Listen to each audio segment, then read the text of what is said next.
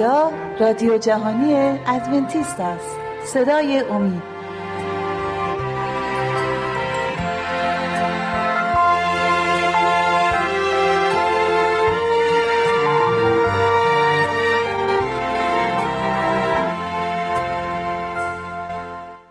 دوستان اگر یادتون باشه در برنامه‌های پیشین راجع به طوفان نوح و ماجرای نابود شدن جهان توسط طوفان و باران و سیل مطالبی رو خدمتتون گفتیم و تنها خانواده‌ای که از اون بلا نجات پیدا کرد خانواده نوح بود.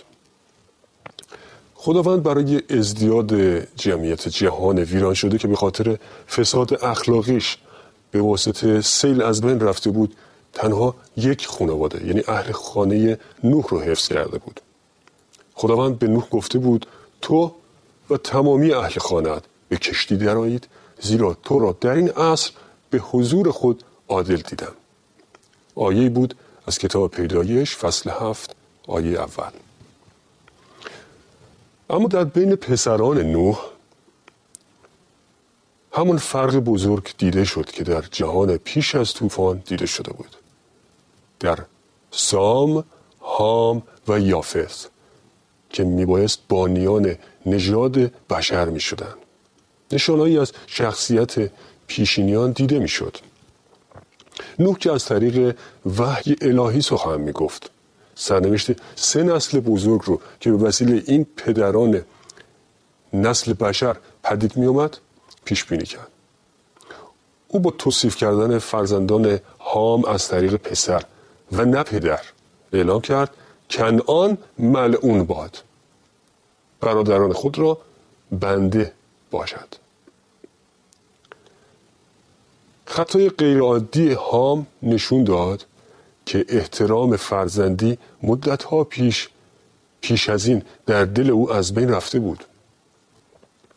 عمل اون ناسپاسی زشتی زشتی شخصیت او رو آشکار کرد. این صفات شریرانه در کنعان و فرزندانش هم دیده شد که تداوم اون موجب مجازات اونها از سوی خداوند شد. از طرف دیگه احترام احترام نشون داده شده از طرف سام و یافث نسبت به پدرشون و در نتیجه اون به فرازیز الهی آینده روشن‌تری رو برای فرزندانش نوید داد. درباره این پسرها گفته شد متبارک باد یهوه خدای سام و کنعان. یعنی خدای سام یهوه، متبارک باد یهوه خدای سام و کنعان بنده او باشد. خدا یافث را وسعت دهد و در خیمه های سام ساکن شود و کنعان بنده او باشد. پیدایش فصل نه آیه های بیست و پنج تا بیست و هفت. نسل سام نسلی بود که قوم برگزیده و قوم وعده و منجی موعود از اون پدید می آمد. یهوه خدای سام بود و از اون نسل ابراهیم و قوم اسرائیل پدید می آمد. قومی که می بایست که مسیح می بایست از میان اونها ظهور می کرد. مزامیر صد و چهل و چهار آیه پانزده می فرماید خوشا به حال آن قوم که یهوه خدای ایشان است. و یافث در میان خیمه های سام ساکن شود. فرزندان یافث باید به طور ویژه‌ای در برکات انجیل سهیم بشن. نسل کنعان به زشت‌ترین رسوم بت‌پرستی کشیده شدند. هرچند نبوت نوح اونها رو به بندگی محکوم کرده بود، اما این محکومیت برای قرنها از اونها مضایقه شده بود. خداوند بیدینی و فساد اونها رو تحمل کرد تا موقعی که اونها از مرز تحمل خداوند عبور کردند. از اون به بعد اموال اونها گرفته شد و به بندگی فرزندان سام و یافث در اومدند. نبوت نوح در مورد پسراش اعلام اختیاری غضب و یا رحمت نبود. این نبوت رفتار و سرنوشت پسران او رو تعیین نمی کرد. بلکه نتیجه رفتار و روشی رو که هر کدوم از اونها به طور جداگانه در طول زندگی خود انتخاب می‌کردن نشون میداد. نبوت نوح بیان نقشه خداوند برای اونها و نسل‌های آیندهشون بود که با در نظر گرفتن شخصیت و رفتارشون تحقق پیدا می‌کرد. معمولا فرزندان خصایل و تمایلات والدینشون رو به ارث میبرن و رفتارهای اونها سرمشق قرار میدن. رفتارهای اونها رو سرمشق قرار میدن. تا اونجا که گناهان والدین نسل بعد از نسل از سوی فرزندان تکرار میشه. به همین ترتیب زشتی و ناسپاسی هام در میان فرزندانش رواج پیدا کرد و اونها رو به لعنت الهی گرفتار کرد. یک خطاکار نیکویی بسیار را فاسد تواند نمود. کتاب جامعه فصل دو آیه هجده. از سوی دیگر احترام سام نسبت به پدرش چه پاداش ارزشمندی رو برای او به همراه داره و چه نسل برجسته‌ای از مردان مقدس رو در نسل او پدیدار میکنه. خداوند روزهای کاملان رو میداند و از ذریت او مبارک خواهند بود. پس بدان که یهوه خدای تو اوست، خدا خدای امین که عهد و رحمت خود را با آنانی که او را دوست می‌دارند و اما اوامر او را به جا می‌آورند تا هزار پشت نگاه می‌دارد. فرزندان نوح برای مدتی در میان کوهستان‌ها، مکانی که مذبح در آن قرار گرفته بود، اقامت کردند. همچنان که تعداد اونها زیاد شد، ارتداد ارتداد موجب جدایی و تفرقه شد.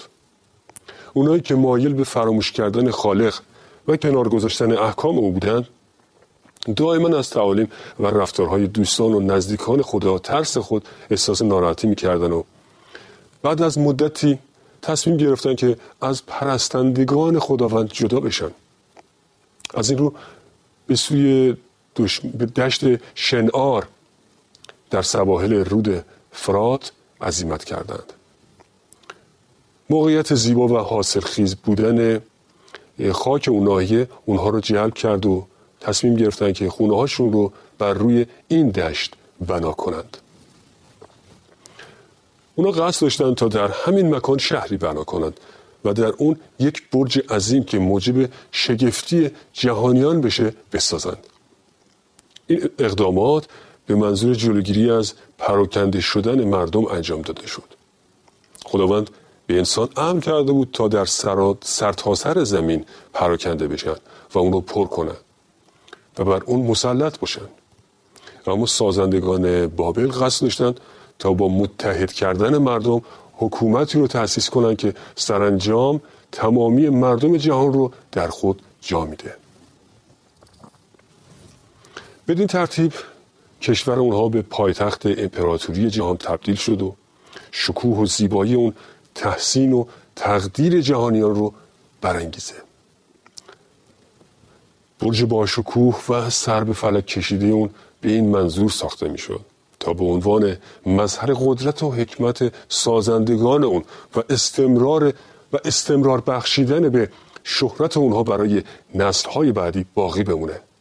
مردمانی که در دشت شنعار ساکن بودند به این وعده خداوند که او بار دیگر زمین رو با طوفان و سیل هلاک نخواهد کرد اعتقاد نداشتند. بسیاری از اونها وجود خدا رو انکار کرده و طوفان رو به عوامل طبیعی نسبت دادند. دیگران هم به وجود قدرت برتر اعتقاد داشتند و اعلام می‌کردند که همون قدرت برتر ساکنان جهان پیش از طوفان رو نابود کرده و به همین دلیل مثل قائن علیه خداوند عصیان می‌کردند. یکی از دلایل بنای برج بابل این بود که امنیت اونها رو در مقابل طوفان دیگه که قرار بیاد تامین کنه.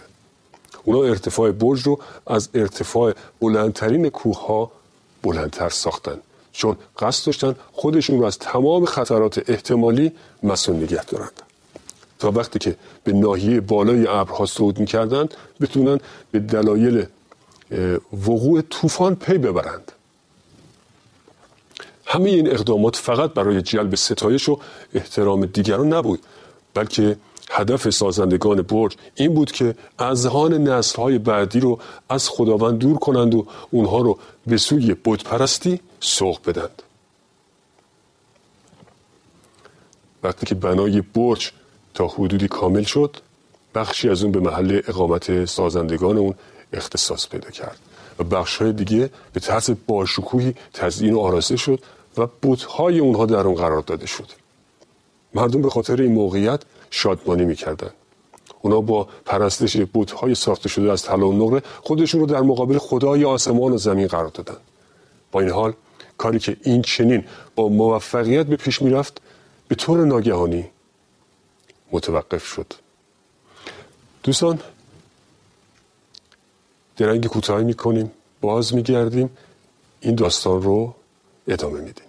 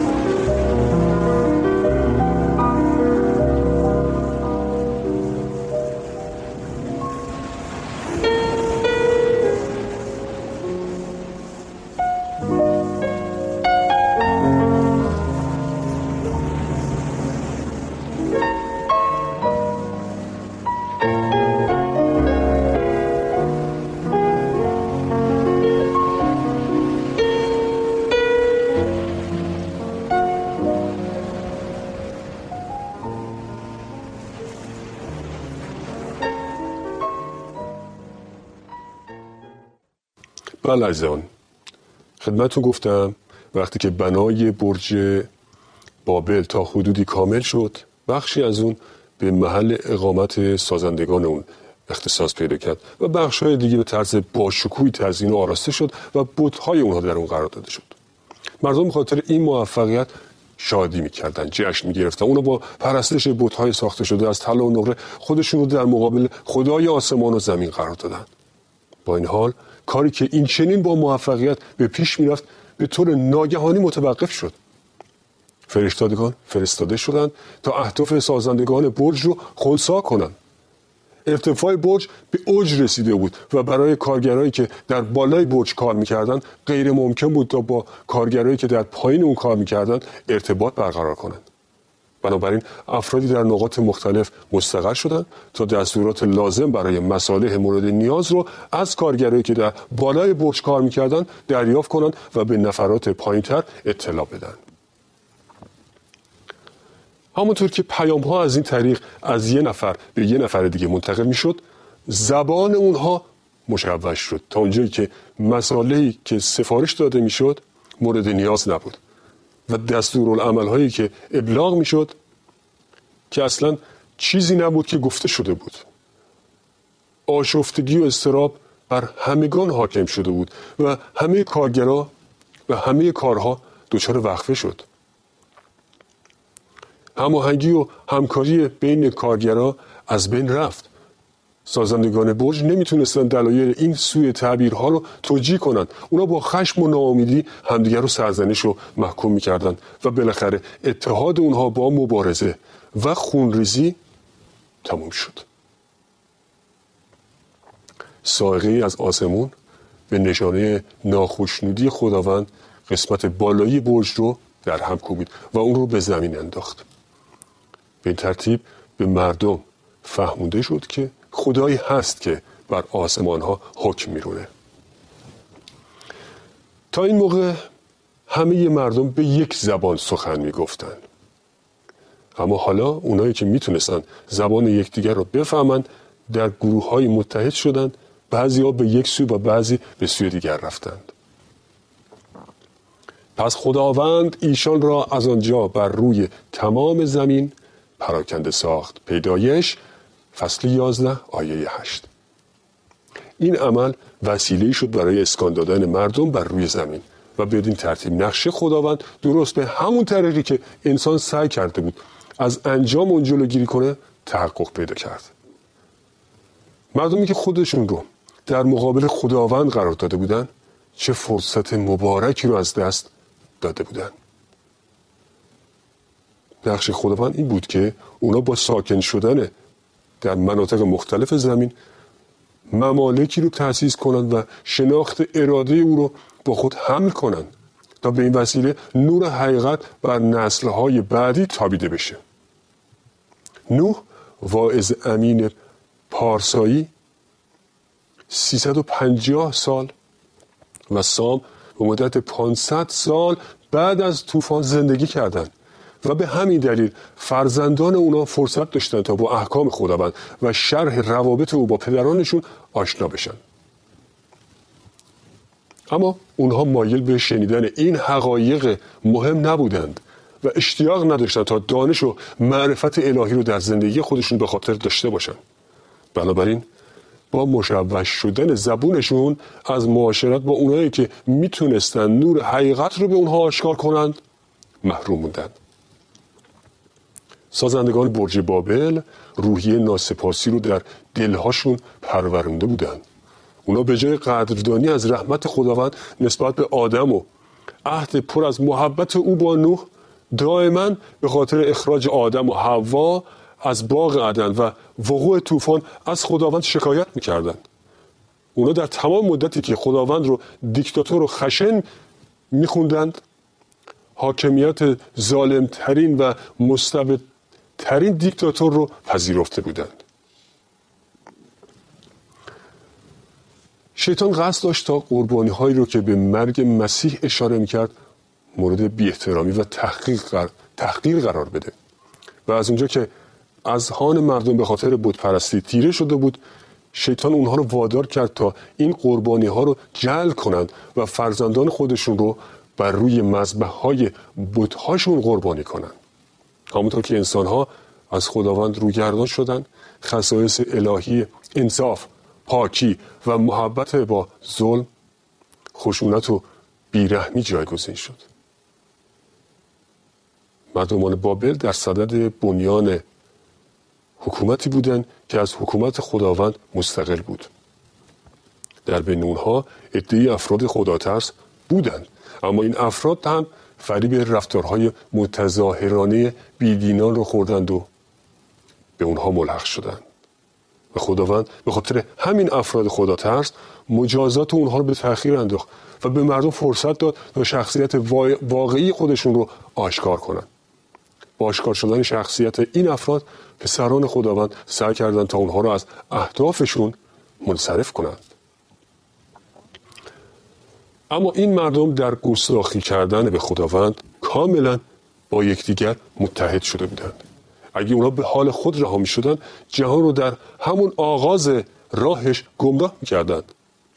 اتحاد اونها بر پایه عصیان بنا شده بود و در حال تأسیس حکومتی بودند که در اون حق حاکمیت و احترام خداوند نادیده گرفته می‌شد. حاکمیت قدرتمندی ظاهر می‌شد که سلطه اون پارسایی سلامتی، سعادت و امنیت رو از روی زمین محو می‌کرد.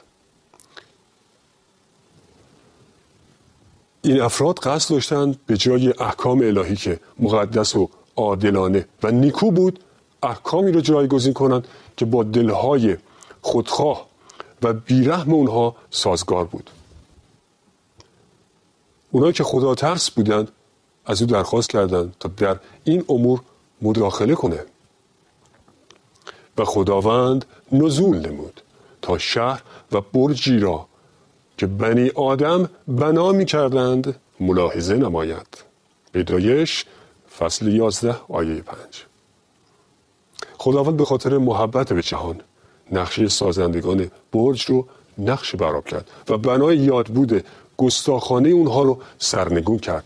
او به خاطر محبت خودش زبان اونها رو مشوش کرد و به این ترتیب نیتهای اسیانگرانه اونها رو متوقف کرد. خداوند لجاجت و گناه افراد رو برای مدتی تحمل میکنه و به اونها به اندازه کافی فرصت میده تا توبه کنن. با این حال تمامی ترفندهای اونها رو که برای مقاومت با اقتدار احکام مقدس او به کار گرفته میشد مورد توجه قرار میده. هر از گاهی دستهای نامری که عصای سلطنت رو در اختیار داره برای مهار گناه دراز میشه. علائم غیر قابل تردیدی به انسان نشون داده میشه تا به او ثابت کنه که آفریننده کائنات و مظهر بیکران حکمت، محبت و راستی حاکم مقتدر آسمان و زمینه و اینکه هیچ کس نمیتونه در مقابل قدرت عظیم او ایستادگی کنه. اهداف سازندگان برج بابل با سرافکندگی و شکست پایان پذیرفت. بنای باشکوهی که مایه افتخار اونها بود به مظهر حماقت اونها تبدیل شد. انسانها هنوز هم چنین هدفی رو دنبال میکنند. اونا با اتکای به خودشون احکام خدا رو انکار میکنند. این همون نقشه‌ایه که شیطان سعی کرده بود در آسمان تحقق ببخشه و همان قائن رو در تقدیم هدیهش تحت تاثیر قرار داده بود. بناکنندگان برج در زمان ما هم حضور دارند. بیدینان نظریه های اونها رو بر پایه مقالات دروغین علمی استوار کرده و کلام صریح خداوند رو انکار می کنند. اونها نظام اخلاقی خداوند رو محکوم و احکام او رو تحقیر می کنند و به کفایت اندیشه انسانی مباهات می کنند.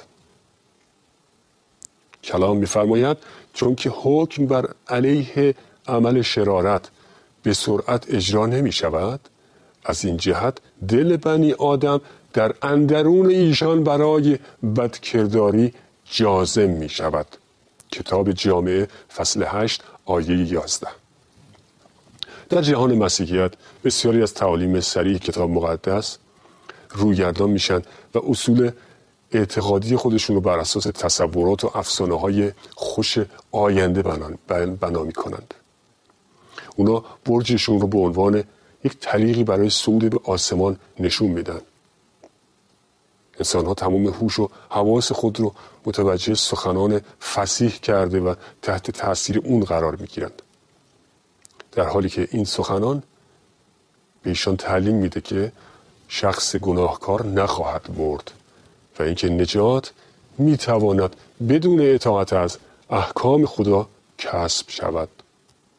پیروان راستین مسیح اگر معیار خدا رو بپذیرند، این معیار اونها رو با یکدیگه متحد میکنه. اما مادامی که حکمت انسانی بیشتر از کلام خداوند مورد تمجید قرار میگیره، نتیجه جز تفرقه و اختلاف عقیده به همراه نخواهد داشت. تشویش موجود که در نتیجه مبارزات عقیدتی و فرقه‌ای است با واژه بابل معرفی میشه، واژه‌ای که کلام نبوت در مورد کلیساهای دنیا پرست در زمانهای آخر به کار میبره.